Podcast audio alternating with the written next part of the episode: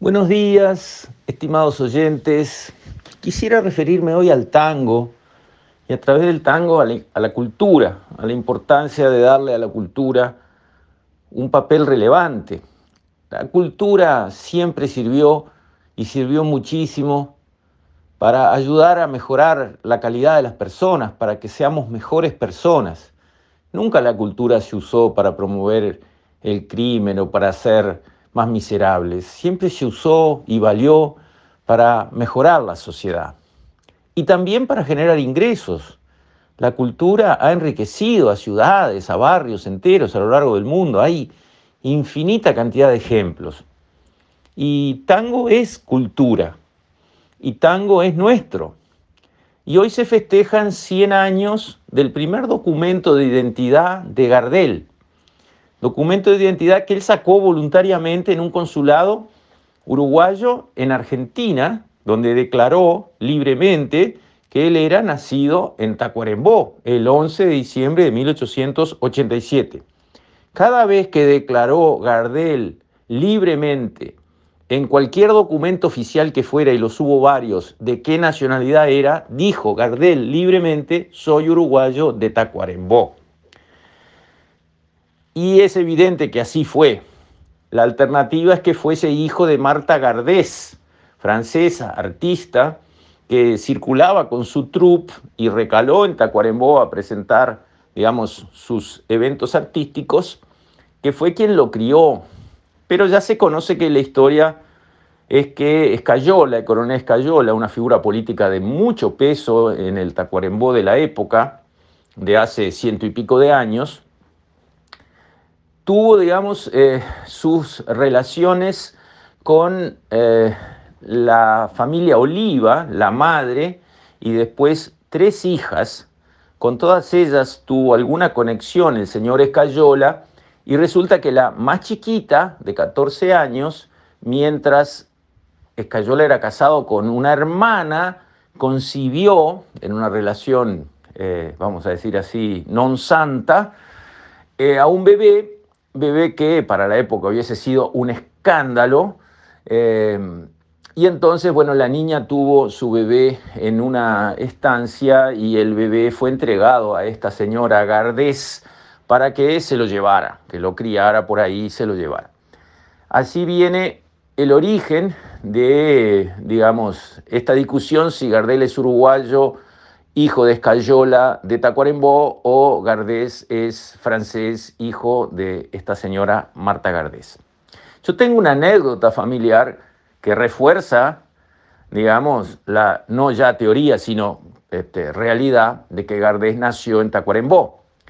Mi abuelo, Gonzalo Álvarez, en su campo Sarandí, de la zona de Tambores, cerca de Valledén, puso como eh, capataz de su estancia una estancia grande, 13.000 hectáreas, que en aquellas épocas manejaban muchos ovinos, grandes caponadas, debía tener 20 o 30.000 ovinos, y debía tener para manejar, digamos, una estancia con esa necesidad de mano de obra 20 o 30 peones. Como capataz de esa estancia colocó a Julio, un negrito de 16 años, en las épocas políticamente incorrectas en que se decía chancho suelto y negro capataz es para relajo. Mi abuelo desoyó esa sentencia campera y colocó a Julio negro, retinto, me acuerdo de él, ya viejo, yo niño, eh, de capataz, y fue su capataz durante la vida de los dos hasta que se murieron los dos de viejos, y fue una excelente persona, además de un excelente trabajador. El único vicio que tenía Julio era que le gustaban las pencas, las carreras camperas de caballo. Mi abuelo le dejaba que de la manada de la estancia, que serían 200, 300 caballos, eligiera Julio el mejor flete, el parejero más rápido. Lo entrenara, le decían, lo vareara. Le daban de comer maíz en invierno, avena en verano.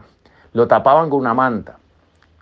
Lo vareaban, lo entrenaban a la salida del sol y a la puesta del sol todos los santos días. No había domingo, feriado día de lluvia que el caballo no se entrenara.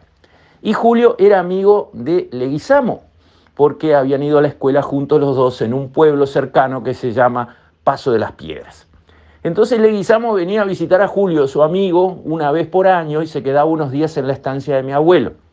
lo esperaba Julio con su caballo entrenado para correrle una penca a Leguizamo. Leguizamo llegaba y le decía, dame un caballo cualquiera nomás. Y agarraban un caballo cualquiera de la manada, peludo, sin entrenar, sin correr, sin alimentación especial, criado a campo más ahí, y nunca le pudieron ganar. A Leguizamo, con su caballo peludo del montón, el flete, el supercampeón de la estancia, entrenado, alimentado, que era una flecha, a Leguizamo nunca le pudieron ganar. Y eso habla de lo que era el don de ese jinete, que sacaba una energía del fondo de un caballo cualunque, tanta, tanta energía tan bien manejada que le ganaba al mejor caballo objetivamente, porque además Julio y sus amigos de la estancia sabían de caballos, eh, no había manera. Contra Leguizamo no había manera. Y Leguizamo le decía a Julio, y eso quedó en mi familia, yo soy amigo de Gardel y él es nacido en Tacuarembó. Esto como anécdota familiar para reforzar aquello que ya prácticamente ahora que las familias han empezado a hablar, este, la familia Cayola, la familia Oliva, han empezado a contar, después de tantas generaciones, han quebrado un poco ese secreto, esa tumba de silencio que existía, bueno, es un tema ya reconocido. Y está muy bien que Uruguay valore esos orígenes de Gardel, que valorice el tango, que nos enorgullezcamos de esa realidad cultural tan valiosa. En el mundo el tango es respetado, es apreciado muchísimo. Y eso al Uruguay le hace bien, a Montevideo le hace bien, a Tacuarembó le hace bien y a todo el Uruguay le hace bien ir a rescatar nuestros valores culturales, presentárselos al mundo, promoverlos, y realmente hacer que brille la cultura. El tango es cultura, Gardel es uruguayo, bien por los festejos que está encarando Montevideo vistiéndose de tango para reconocer estos primeros 100 años del primer documento oficial público donde Gardel le dice al mundo, soy uruguayo de Tacuarembó. Con esto, estimados oyentes, me despido. Hasta mañana, si Dios quiere.